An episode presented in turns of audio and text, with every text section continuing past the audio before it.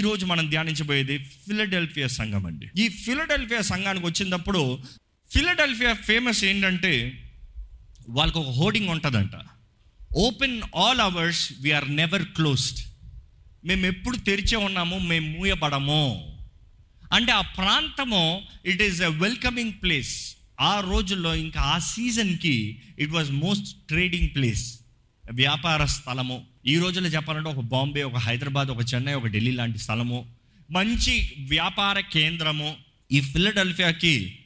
ఇది మాత్రం కాకుండా వారికి ఎంతో ధనం ఉండేదంట. ధనానికి కారణం ఏంటంటే అది ఎంతో గొప్ప కొండల పైన ఉన్న స్థలము. ఆ కొండల పైన ఉన్న స్థలం మాత్రం కాదు కానీ ఎక్కడ పెద్ద పెద్ద కొండలు ఉంటాయో అక్కడ వాల్కనోస్ ఉంటాయి. Volcano eruptions. ఆ ప్రాంతం అంతా ఎంతనో కాల్చబడిన స్థలము. కాటేకుమి అని ఆ స్థలానికి పిలబడుతుంది కాటేకుమి అన్న స్థలం ఒకసారి వీడియో చూస్తే అది ఎలా ఉంటుంది వాల్కనోస్ ద్వారంగా కాల్చబడి ఇలాగా కాలిన నేల. అంతా కాల్చబడినప్పుడు మనం అనుకుంటాం what is the use of this burnt land చాలా వాల్యూ ఆ స్థలంలో ఎంతో విలువ ఉండేది. ఎందుకంటే అక్కడ కాల్చబడిన ఆ నేల it's called the fertile soil ఎంతో మంచి నేలనగా పిలవబడుతుంది. ఆ స్థలంలో చూసినప్పుడు అక్కడ ప్రత్యేకత ఏంటంటే మంచిగా ఆ నేలలో ద్రాక్షాలు ములుస్తాయంట. అధికంగా ద్రాక్షాలు ములుస్తాయంట. ఆ స్థలం మొత్తం ద్రాక్షాలు ములుస్తాం మాత్రమే కాదు ఆ స్థలంలో విలువైన ద్రాక్షాలు వస్తాం బట్టి ద్రాక్ష వస్తే నెక్స్ట్ ఏం వస్తుంది? వైన్ వస్తుంది. So that place is more famous for wine మొదటి నుండి ఆ స్థలానికి అధికంగా వైన్కి ఫేమస్ మార్కెట్లో ద బెస్ట్ వైన్ అంటే ఆ వైన్ ఉండేదన్నమాట. కానీ అక్కడ ఇంకోటి చూస్తే అక్కడ దే హ్యాడ్ హాట్ స్టీమ్స్ వేడి స్టీమ్స్ ఉండేది. హాట్ స్టీమ్స్ ఏంటంటే ఆ రోజుల్లో రిచువల్స్ ఏంటంటే ఇట్స్ కాల్డ్ మెడిసిన్ వాటర్ కాబట్టి అందరూ అక్కడ ఆ స్టీమ్స్ ఎంజాయ్ చేసుకోవడానికి ఆ ప్రాంతంలోకి వచ్చేవారు. వారు అనుకున్నారు ఈ స్థలము ఎంతో లాభాన్ని తీసుకొస్తుంది. కానీ లాభంతో పాటు ఎప్పుడు కీడు కూడా ఉంటుందండి. ఈ ఫిలడెల్ఫియాలో ఆ వాల్కనోస్ వచ్చిన తర్వాత ఎంత లాభం ఉందో అంత భయంతో నింపబడిన స్థలం అంట ఇందుకు భయంతో నింపబడిన స్థలము వారు బోర్డ్స్ చెప్తుంది we're always open you're welcome కానీ అక్కడికి వ్యాపారం చేస్తానికి వస్తారేమో కానీ అక్కడ ఎవరు నివసించరంట. చాలా తక్కువ మంది నివసిస్తారంట.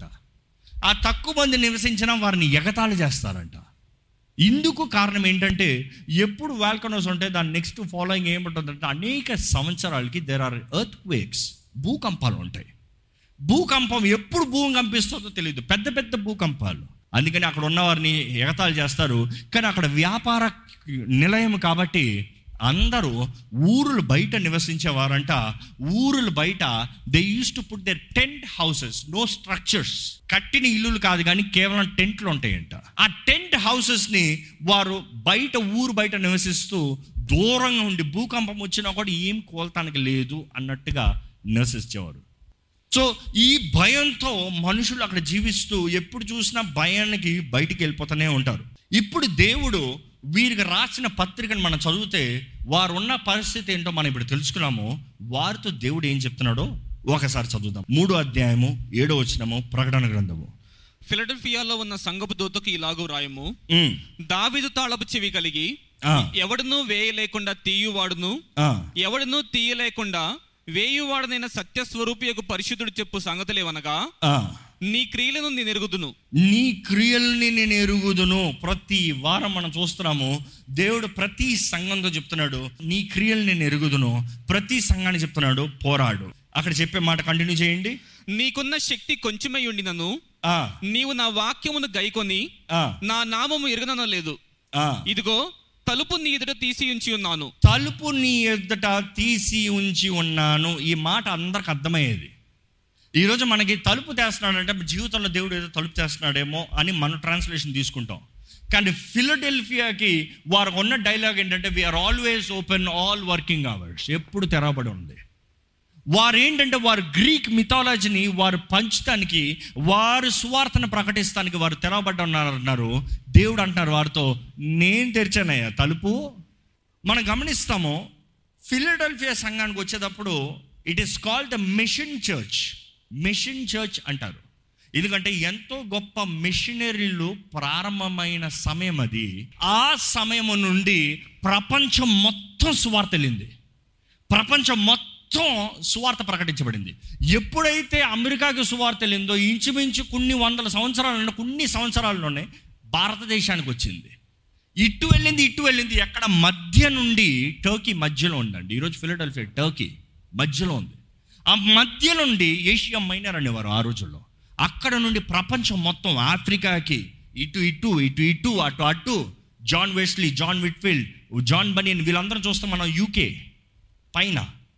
ఇటు అమెరికా ఇటు పైన ఇటు కింద ఇటు రైట్కి లెఫ్ట్కి సువార్త దేవస్ అన్ ఎక్స్ప్లోషన్. దేవుడు అన్నాడు ఇదిగో నేను ఒక నూతన తలుపు తెరిచాను.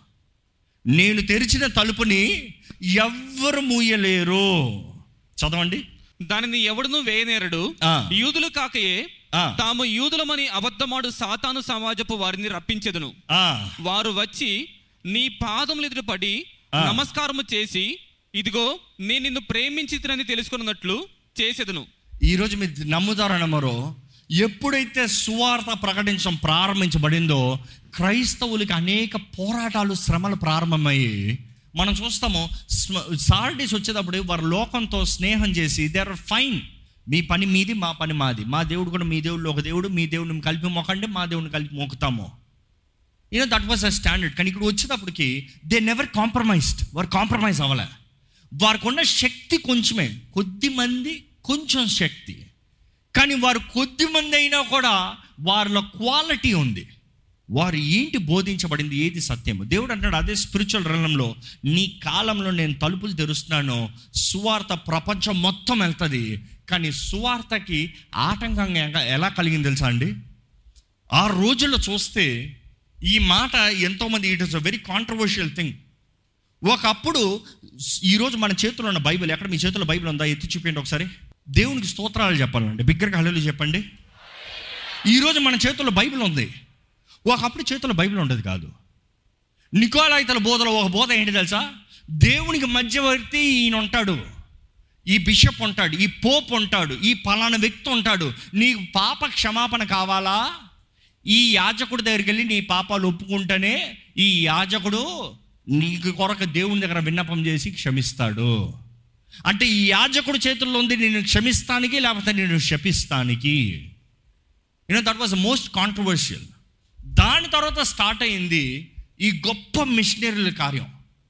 స్టార్ట్ అయినప్పుడు ఏమైంది తెలుసా? ఇక్కడ దేవుడు అంటాడు చూడు యూదులని పిలవబడుతున్న వారు అంటే దేవుని సొత్తు దేవుని సంతానము దేవుని ప్రజలను పిలవబడుతున్న వారే మీకు విరోధంగా తిరుగుతున్నారు జాగ్రత్త. ఈరోజు ఈ అబద్ధ బోధనలు బిలామ బోధన కొంచెం పాపం తప్పు కాదు. నికోలైతల బోధ ఒక్కసారి రక్షించబడ్డావు అయిపోయింది నీ పని అయిపోయింది నువ్వు వెళ్ళిపోతావు పరలోకానికి. ఎలాన బ్రతుక్కో ఈ బోధలకి దేవుడు అంటాడు నో నో నో నేను అసహించుకున్న బోధ ఈరోజు కూడా ఆ బోధలు పనిచేస్తాం ఎంత దుఃఖకరమైన కార్యం అండి. దేవుని వాటిని చూస్తే దేవుడు అంటాడు నేను తెరిచిన తలుపు. నా ప్రజలను చెప్తున్న వారు నిన్ను ఎదిరిస్తున్నారు కానీ భయపడద్దు. వారిని నీ ముందు తీసుకొస్తా. అక్కడ ఏమని చెప్తున్నాడు చూడండి వారిని నీ ముందుకు తీసుకొచ్చి ఏం చేస్తారంట వారు? యూదులు కాకయే ఆ, తాము యూదులమని అబద్ధమాడు సాతాను సమాజపు వారిని రప్పించెదను. వారు వచ్చి నీ పాదముల ఎదుట పడి నమస్కారము చేసి ఇదిగో నేను నిన్ను ప్రేమించితనని తెలుసుకున్నట్లు చేసేదను. నేను నిన్ను ప్రేమించి తినని తెలుసుకున్నట్లు చేసేదను. ఆ. దేవుడు మనల్ని ప్రేమిస్తే దేవుడు మనల్ని ప్రేమిస్తున్నాడంటే దేవుడు మనల్ని ప్రేమిస్తున్నాడు అనేది తెలియజేస్తాడంటండి. అంటే ఈ మాట అర్థం చేసుకోవాలి. దేవుడు అంటాడు సహించుకో ఓర్చుకో కొంతకాలం పరీక్షిస్తాను కొంచెం శ్రమలు కూడా వెళ్తావు కానీ నేను నిన్ను ప్రేమిస్తున్నాను అనేది నీ విరోధులకు నేను తెలియజేస్తాను మీ జీవితంలో ఎవరైనా నిజంగా సాక్ష్యం చెప్పగలరా? నా జీవితంలో దేవుడు నన్ను ప్రేమిస్తున్నాడు అనేది తెలియజేశాడు. ఏ రీతికి అయితే ఎవరైతే నన్ను అవమానపరిచారో ఎవరైతే నన్ను హింసించారో ఎవరైతే నాకు విరోధంగా మాట్లాడారో వారే నా దగ్గరకు వచ్చి నా సహాయాన్ని కోరారనే వారు ఉంటే ఇక్కడ బిగ్గరగా హలేలో చెప్తారా? ఇంతమంది ఉన్నారా? దేవుడు ప్రేమిస్తున్నాడు కాబట్టి అండి. మన గొప్పతనం అని కాదు. మనలో ఏదో యోగ్యత ఉందని కాదు. ఆయన మనల్ని ప్రేమిస్తున్నాడు కాబట్టి God is showing I love you so నిన్ను ప్రేమించే వారు ఇలాగ ఉంటారు. నేను నిన్ను ప్రేమిస్తున్నాను కాబట్టి నా ద్వారా ప్రేమించబడేవారు ఇలాగ ఉంటారు. దేవుడు అక్కడ చూస్తే దేవుడు అంటున్నాడు ఇంకా పన్నెండు వచ్చిన చదువుతా మీకు అర్థమవుతుంది. జయించు వానిని ఆ, నా దేవుని ఆలయంలో ఒక స్తంభముగా చేసేదను. అందులో నుండి వాడు ఇక మీదట ఎన్నటికి నీ వెలుపలికి పోడు. ఈ మాట మనం అర్థం చేసుకోవాలి. దాంట్లోంచి ఇంక నువ్వు ఎన్నటికీ బయటికి వెళ్ళవు. ఈరోజు మీకు ఆ మాట అర్థమైందో లేదో? ఇందాక నేను చెప్పాను అక్కడ ఉన్న భూకంపాలకి మనుషులు ఎవరు ఆ స్థలంలో ఉండటానికి ఇష్టపడేవారు కాదు. They like to stay out of the city వారు ఎంత వ్యాపారం చేసినా ఎంత సుందరమైన స్థలమైనా కూడా వారు బయటికి వెళ్ళిపోయేవారు. ఎందుకంటే వారికి భయం ఏంటి తెలుసా? ఎప్పుడు భూకంపం వస్తుందో. దేవుడి సంగంతో చెప్తున్నాడు నువ్వు ఇంకా భయపడాల్సిన అవసరం లేదు. నువ్వు నా ఆలయంలో ఉన్నప్పుడు నీకు భయం అనేది లేదు. ఎందుకంటే ఏ తెగులు నీ దగ్గరకు రాదు. ఏ కీడు నీ దగ్గరకు రాదు. నా ఆలయంలో ఏ భూకాకంపం కాదయ్యా నేనయ్యా భూమి ఆకాశాన్ని సృష్టించిన దేవుణ్ణి. నా దగ్గర ఏ కీడు రాదు. మనం గమనిస్తామండి దేవుడు అంటున్నాడు నేను నీకు అది వాగ్దానం చేస్తున్నాను. You shall not go anywhere out ఇంకా.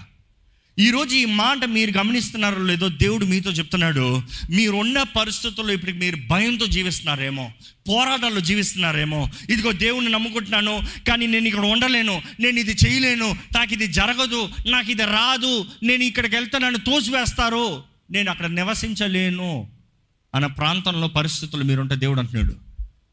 ఓర్చుకో సహించు జయించు. నేను నీకు ఇంక నువ్వు పరిగెత్తాల్సిన అవసరం లేదు. నువ్వు ధైర్యంగా జీవించగలిగిన కృపను నేను ఇస్తా. సమాధానంతో జీవించగలిగిన శక్తిని నేను ఇస్తా.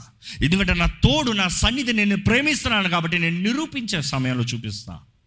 ఇంకా అక్కడ ఆ వాక్యం చదువుకుంటా ఉంటే అక్కడ ఇంకొక పేరు కూడా రాయబడి ఉంటుంది. ఏంటంటే ద పిల్లర్. చదువుతారా ఒక మాట? దేవుని ఆలయంలో ఒక స్తంభముగా చేసేదను. అందులో నుండి వాడి ఇక మీద ఎన్నటికి నీ వెలుపలికి పోడు.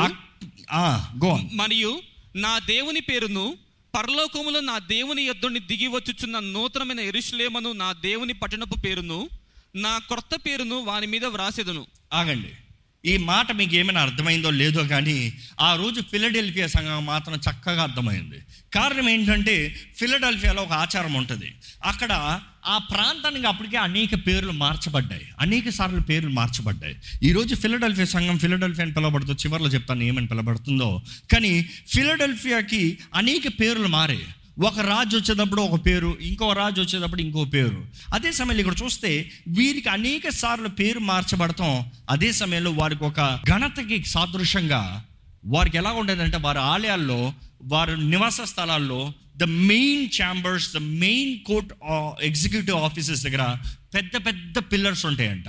వారు ఘనతకు సాదృశ్యంగా అనేక మంది ఆ ఆ చక్రవర్తి పేర్లు రాసి లేకపోతే ఎవరైతే మంచిగా దాని కొరకు పోరాడారో ఫిలడెల్ఫియా కొరకు పని చేశారో ధనవంతులు ఎవరున్నారో ఎవరైతే ఆ వ్యాపారాన్ని మంచిగా చేశారో ఆ పిల్లర్స్ మీద వారి పేరును రాసి వారి హిస్టరీని రాస్తారంట.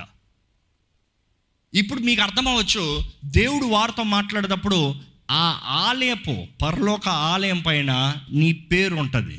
నిన్ను ఒక పిల్లర్గా చేస్తాను. ఆ రోజు అక్కడ ఉన్న సంఘానికి తెలుసు గనులుగా ఎవరైనా జీవిస్తే వారి పిల్లర్ నిలబడుతుంది.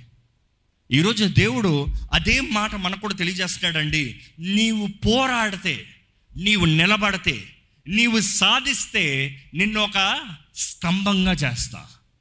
పిల్లర్ అన్నదప్పుడు చాలామంది వీ థింక్ ఐడెంటికల్ పిల్లర్ అంటే సాదృశ్యంగా ఒక మనిషి పెట్టే పిల్లర్ లాగా అనుకుంటాం. కానీ pillar అన్నదప్పుడు the if you see the supernatural meaning or the hidden meaning ఒక ముఖ్య వ్యక్తిగా చేస్తాను. ఒక ముఖ్య వ్యక్తిగా ఉంటావు. మీ ఆఫీస్లో ఎవరు మెయిన్ పిల్లర్ మీ పేరు ఉంటుందా మీ డిపార్ట్మెంట్లో ఎవరు మెయిన్ పిల్లర్ మీ పేరు ఉంటుందా పిల్లర్ అంటే ఏంటి? ఆ పలానా వ్యక్తి మీద ఆధారపడి ఉంటుంది. ఆ పలానా వ్యక్తి ఆ బాధ్యతలన్నీ చూసుకుంటాడు. ఆ పలానా వ్యక్తి అధికారం కలిగి ఉంటాడు. దేవుడు అంటున్నాడండి ఫిలడెల్ఫియా సంగమా నువ్వు మంచిగా ఉన్నావు. నీలో ఏ లోపం కనబడలే. కాబట్టి నీకు అధికారాన్ని ఇస్తా. నువ్వు నా ఆలయంలో ముఖ్య వ్యక్తిగా నిలబడతావు. నీకు ఒక ముఖ్య స్థానం ఉంటుందయ్యా. ఈరోజు దేవుని వాక్యం చూసేటప్పుడు మనం ప్రతి సంఘం గురించి చూసేటప్పుడు ఒక హెచ్చరిక ఉంది ఒక గద్దింపు ఉంది. నీలో ఒక లోపం ఉంది. ఆయనను నీలో ఒక లోపం కలదు. కానీ ఫిలడెల్ఫియా సంఘం దగ్గరకు వచ్చేటప్పుడు లోపాలు చెప్తలే. లోపం లేదంట. అంటే ఈ రోజుల్లో మనకి చాలామందికి కాంట్రాస్ట్ అవుతుంది. ఎందుకంటే చాలామంది చెప్పేది ఏంటంటే ఎవరిలో లోపం లేకుండా ఉన్నారండి? అందరిలో లోపాలు ఉన్నాయి అన్ని సంఘాల్లో లోపాలు ఉన్నాయి ప్రతి కుటుంబాల్లో లోపాలు ఉన్నాయి మనందరం లోపాలు బ్రతికే కదా అని చాలామంది అంటున్నారు. కానీ ఫిలడెల్ఫియా వాళ్ళ దగ్గర లోపం లేదా? మరి దేవుడు ఒక్క లోపం కూడా చెప్తలేదే. దేవుడు అంటున్నాడు నీకు తక్కువ శక్తి ఉందయ్యా కానీ నీలో లోపం లేదు. అంటే ఆ మాట చూసినప్పుడు దేవుడు అధికంగా వాళ్ళ దగ్గర నుంచి ఎదురు చూడట్లేదు. ఈరోజు దేవుడు మనకు కూడా చెప్తున్నాడు నీ దగ్గర నుంచి ఏదో గొప్పదని ఎదురు చూడట్లే. నీ దగ్గర ఉన్న విశ్వాసం కొద్దిదే. నీకున్న సామర్థ్యం కొద్దిదే. నీకున్న శక్తి కొద్దిదే. నీ జీవితం చిన్నదే. నాలో ఏముంది అంటున్నావేమో నువ్వు? దేవుడు అంటాడు నీ దగ్గర కొంచెమే ఉంది. కానీ నమ్మకంగా ఉండు. నమ్మకంగా ఉండు. నమ్మకత్వం కలిగి ఉండాలి. ఈరోజు ఎంతమంది మన జీవితంలో నమ్మకత్వం కలిగి ఉన్నామండి ఎంతమంది దేవుడిచ్చిన కుటుంబం దేవుడిచ్చిన సమస్తంలో నమ్మకత్వం కలిగి ఉన్నామండి. నమ్మకస్తుల కొరకు దేవుడు ఎదురు చూస్తున్నాడంటే ఈరోజు మనం నమ్మకస్తులుగా కనబడుతున్నామా? ఈరోజు మీకు ఇచ్చిన స్థానం దేవుడిచ్చింది నమ్ముతారా? ఈరోజు మీకు ఇచ్చిన కుటుంబం దేవుడిచ్చింది నమ్ముతారా? ఈరోజు మీకు కలిగింది సమస్తం దేవుడిచ్చింది నమ్ముతారా? ఇక్కడ ఎవరైనా చెప్తారా దేవుడు వాళ్ళ నాతో నేను సంపాదించుకున్నానని? ఇంపాసిబుల్ అలా చెప్తే కానీ దేవుడు అంటాడు ఆ ధనవంతుడితో చెప్తే ఓ వెర్రివాడా ఈ రాత్రి నీ ప్రాణాన్ని నీ దగ్గర నుంచి వస్తే నీకు కలిగిందంతా ఎవరి అవుతాయి? మనకి కలిగిందంతా దేవుని ద్వారానండి నమ్మేవారు బిగ్గరగా హలేలు చెప్తామా? అన్ని ఇచ్చిన దేవుడు ఏమంటున్నాడంటే నమ్మకత్వం కొరకు ఎదురు చూస్తున్నాడండి. మీకు ఈరోజు ఐదు తలాంతులు ఇవ్వలేదేమో ఒకటి ఇచ్చాడేమో. కానీ ఒక తలాంత ఇచ్చిన దేవుడు ఎదురు చూస్తున్నాడు ఆ ఒక్కదానికి నువ్వు ప్రతిఫలాన్ని లెక్క చెప్తావా? ఆ ఒక్క దాంట్లో నమ్మకం ఉంటావా? దేవా ఆయనకి ఐదు ఇచ్చావయ్యా నా ఒకటి ఇచ్చావయ్యా నేను ఎలా ఉంటాను? గాడ్ ఇస్ డోంట్ కంపేర్ ఆయన కెపాసిటీ తగినట్టుగా ఆయనకి ఐదు ఇచ్చా. నీ కెపాసిటీ తగినట్టుగా నీకు ఒకటి ఇచ్చా. నువ్వు కొంచెంలో నమ్మకంగా ఉండు అధికమైన వాటిపైన అధిపతిగా చేస్తా. నమ్మకత్వం కనబడతలేదండి. ఈరోజు నమ్మకస్తులు కనబడతలేదండి. ఎంతమంది జీవితంలో నిజంగా దేవుని దృష్టిలో నమ్మకంగా ఉన్నాయి? ఎంతమంది అనుదినం ఆయన స్థానాన్ని ఆయనకి ఇస్తున్నారు? ఆయనతో సమయం గడుపుతున్నారు. ఆయనకి దగ్గరగా జీవిస్తున్నారు. ఆయన హృదయానుసారంగా బ్రతుకుతున్నారు. వెరీ లెస్ వెరీ లెస్ ఈరోజు మనుషుడికి దేవుడు ఒక వాడబడే పనివుడిలాగా. అవసరత ఉంటే దేవుని పిలుస్తారు. అవసరత ఉంటే దేవుని ఆలయానికి వస్తారు. అవసరం ఉంటే ప్రార్థన చేస్తారు. ఎప్పుడు అది మీకు ఏ అవసరత లేకుండా ఇచ్చిన దాని సమస్తం బట్టి ఆయనకి కృతజ్ఞతాస్తుతులు చెల్లించింది. ఎప్పుడన్నా మీ జీవితంలో ఒక్కసారైనా దేవా నాకు ఇవ్వాల్సింది ఏం లేదయ్యా నువ్వు నాకు చేయాల్సింది ఏం లేదయ్యా నాకు అన్ని ఇచ్చావు నాకు అన్ని చేశావు నీకు కృతజ్ఞతలు దేవా అని చెప్పిన రోజు ఉందా దేవుడు అంటాడు నీ శక్తి కొంచెమే నమ్మకంగా ఉండు. కొంచెమే నమ్మకంగా ఉండు. నువ్వు నమ్మకం ఉంటే నీకు ఇచ్చింది కొద్దిగా నీ శక్తి కొద్దిగా నీ స్థానం కొద్దిగా కానీ నేను నీకు ఇవ్వబడేది ఏంటంటే నా ఆలయంలో ఘనమైన స్థానం. నా ఆలయంలో ఉన్నత స్థానం. గనుల్లాగా నిన్ను గౌరవిస్తాను. నీ పేరు హెచ్చిస్తాను. నేను గనులుగా అందరికి కనబరుస్తాను. All you have to do is little ఈరోజు మీరు ఏదో చేసేయాలని ఆశపడుతున్నారేమో. దేవుడు అంటున్నాడు నీ దగ్గర నుంచి ఎక్కువ ఎదురు చూడలే నేను నీకు ఇచ్చిన దాంట్లో నమ్మకం ఉన్నావా? ఎదురు చూస్తున్నా. All that I expect you to be faithful faithful నమ్మకమైన వారు యేసు ప్రభు చెప్పిన అనేక ఉపమానాలను నమ్మకత్వం గురించి ఎక్కువ చెప్తాడండి. ఆయన చెప్పిన అనేక ఉపమానాలు నమ్మకం గురించి తలాంతుల ఉపమానాలు నమ్మకం నమ్మకత్వం గురించి. దాసుల ఉపమానాలు నమ్మకమైన దాసుడు. తగిన సమయంలో తగిన ఆహారాన్ని తగిన సమయంలో తగిన పూట ఇంటిని కాపాడేవాడు. నమ్మకస్తుడు. ఫలా నమ్మకమైన మంచి దాసుడా. దేవుడు చెప్పగలుగుతాడా? మంచి విశ్వాసి. ఫలా నమ్మకమైన మంచి దాసుడా. మీకు ఇచ్చిన కుటుంబం మీకు ఇచ్చిన సర్వంలో నమ్మకంలో ఉన్నాడా? లేకపోతే ఈరోజు ఒక్కసారి పరీక్షించుకోండి. అలాగే తలలో ఉంచి ఒక చిన్న ప్రార్థన చేద్దామండి. ఈ సమయం ఎంతో ముఖ్యమైన సమయం. మనం ప్రార్థన చేయాల్సిన సమయం అండి. దేవుడు మీతో మాట్లాడారని నమ్మితే దేవుడి చేతులకు మీ హృదయాన్ని సమర్పించుకోండి. దేవ నాకున్న శక్తి కొద్దిగానయ్యా నన్ను బలపరచయ్యా. ఎందుకంటే నా అక్కర్లన్నీ ఎరిగిన దేవుడు నా అవసరతలన్నీ తీర్చే దేవుడు నీవు ఎహోవా ఈరేవయ్యా. నిన్ను నమ్ముతున్నాను ప్రభా. నిన్ను నమ్ముతున్నాను ప్రభా. నిన్నే ఆరాధిస్తాను ప్రభా. నిన్నే మహిమపరుస్తాను ప్రభా. నిన్నే మహిమపరుస్తాను ప్రభా. చెబుతామా దేవా నాకు ఏది ఉన్నా లేకపోయినా నువ్వు ఉంటే చాలు ప్రభా ఈ లోకపు అధికారం ఉన్నా లేకపోయినా నువ్వు ఉంటే చాలు ప్రభా ఈ లోకంలో నేను పరిపాలించేదానికంటే నీతో పాటు నీ ఆలయంలో నీ రాజ్యంలో ఉన్నత స్థానంలో ఉండాలయ్యా. అవునయ్యా ఈ లోకల నమ్మకం ఉంటేనే అక్కడ ఇస్తానంటున్నావయ్యా. You're giving me opportunities Lord you're opening doors in my life Lord help to recognise the doors that you open in my life Lord నీవు తెరిచిన తలుపులు మాత్రమే వెళ్ళాలయ్యా నువ్వు మూసిన తలుపుల కొరకు నేను ప్రయాసపడకూడదు ప్రభా. నువ్వు మూసిన తలుపుల కొరకు పోరాడకూడదయ్యా. నువ్వు మూసిన దాంట్లోకి నేను దూరకూడదయ్యా. నీవు మూసిన దాన్ని బట్టి నేను స్థుతించాలయ్యా thank you Lord that you have shut the door నాకు కీడైంది నువ్వు మూసావు నువ్వు వందనాలయ్యా. ఎందుకంటే నువ్వు ఒక తలుపు మోస్తావు ఒక తలుపు తెరిచే దేవుడు అయ్యా నీ బిడ్డల జీవితాలని ఆపివేసి నిలిచివేసే దేవుడు కాదయ్యా. వర్ధలింపజేసే దేవుడు హెచ్చించే దేవుడు అయ్యా ఇంతకాలం ఇక్కడ ఉన్నాను ఇంతకాలం బాగుంది అనుకోవచ్చేమో కానీ దేవుడు మీ జీవితాలు తలుపు మోస్తే it is for your good మీ మంచి కొరకు నమ్మండి. దేవుడు ఆశీర్వదిస్తే అది ఎన్నటన్నటికి ఆశీర్వాదం అనండి ఆయన హెచ్చిస్తే నిజమైన హెచ్చింపండి ఈరోజు మనుషుల ద్వారా హెచ్చించబడాలని ఆశపడుతున్నారేమో. మిమ్మల్ని హెచ్చించిన నోరులు మిమ్మల్ని అవమానపరుస్తాయి జాగ్రత్త. కానీ దేవుడు మిమ్మల్ని హెచ్చిస్తే మిమ్మల్ని దూషించి మిమ్మల్ని అవమానపరిచి మిమ్మల్ని శిక్షించిన వారే మీ పాదాల దగ్గరకు వస్తారంట దేవుడు చెప్తున్నాడు. They will come to your feet నీకు నమస్కరిస్తారు. ఎందుకంటే దేవుడు వాళ్ళు తెలుసుకుంటారు నేను నిన్ను ప్రేమిస్తున్నానని అవును ప్రభా నేను నీ ద్వారా ప్రేమించబడుతున్నానని తెలియజేయబడాలయ్యా. నేను నీ కొరకు జీవిస్తాను ప్రభా. నా సమస్తం ఇచ్చే దేవుడు నీవే నీ మీద ఆధారపడతాను ప్రభా. ఏ హోవా ఈరే నీవే ఇస్తావయ్యా. నువ్వు చూచుకునే దేవుడు అయ్యా నేను నమ్ముతున్నాను ఒక మాట నోరు తెరిచి ప్రార్థన చేయండి. ఒక మాట నోరు తెరిచి ప్రార్థన చేయండి. Declare it my God is my provider మేము చిన్నవారమయ్యా. మాకు కలిగింది చిన్నదేనయ్యా. కానీ నీ వాక్యాన్ని తెలియజేశావు కదా despise not the small beginnings చిన్న ప్రారంభాలని నిర్లక్ష్యపరచొద్దన్నావయ్యా. ఈరోజు మేము చిన్నగా ఉన్నాం మా ప్రారంభం చిన్నగా ఉందేమో కానీ మమ్మల్ని లేవనెత్తే దేవుడు నీవేనయ్యా. మమ్మల్ని హెచ్చించే దేవుడు నీవేనయ్యా. మమ్మల్ని బలపరిచే దేవుడు నీవేనయ్యా. నీవే మా ఆశ్చర్యదుర్గము నీవే నా కొండ నా కోట నా సర్వము నీవేనయ్యా. నీలోను మేము ఉన్నంత వరకు దేనికి భయపడాల్సిన అవసరం లేదు ప్రభా ఏ భూకంపాలుగా భయపడాల్సిన అవసరం లేదు. ఏ అపవాది పోరాటాలకి భయపడాల్సిన అవసరం లేదు. అయ్యా నీలో నిలిచి ఉంటే ఎవడయ్యా మా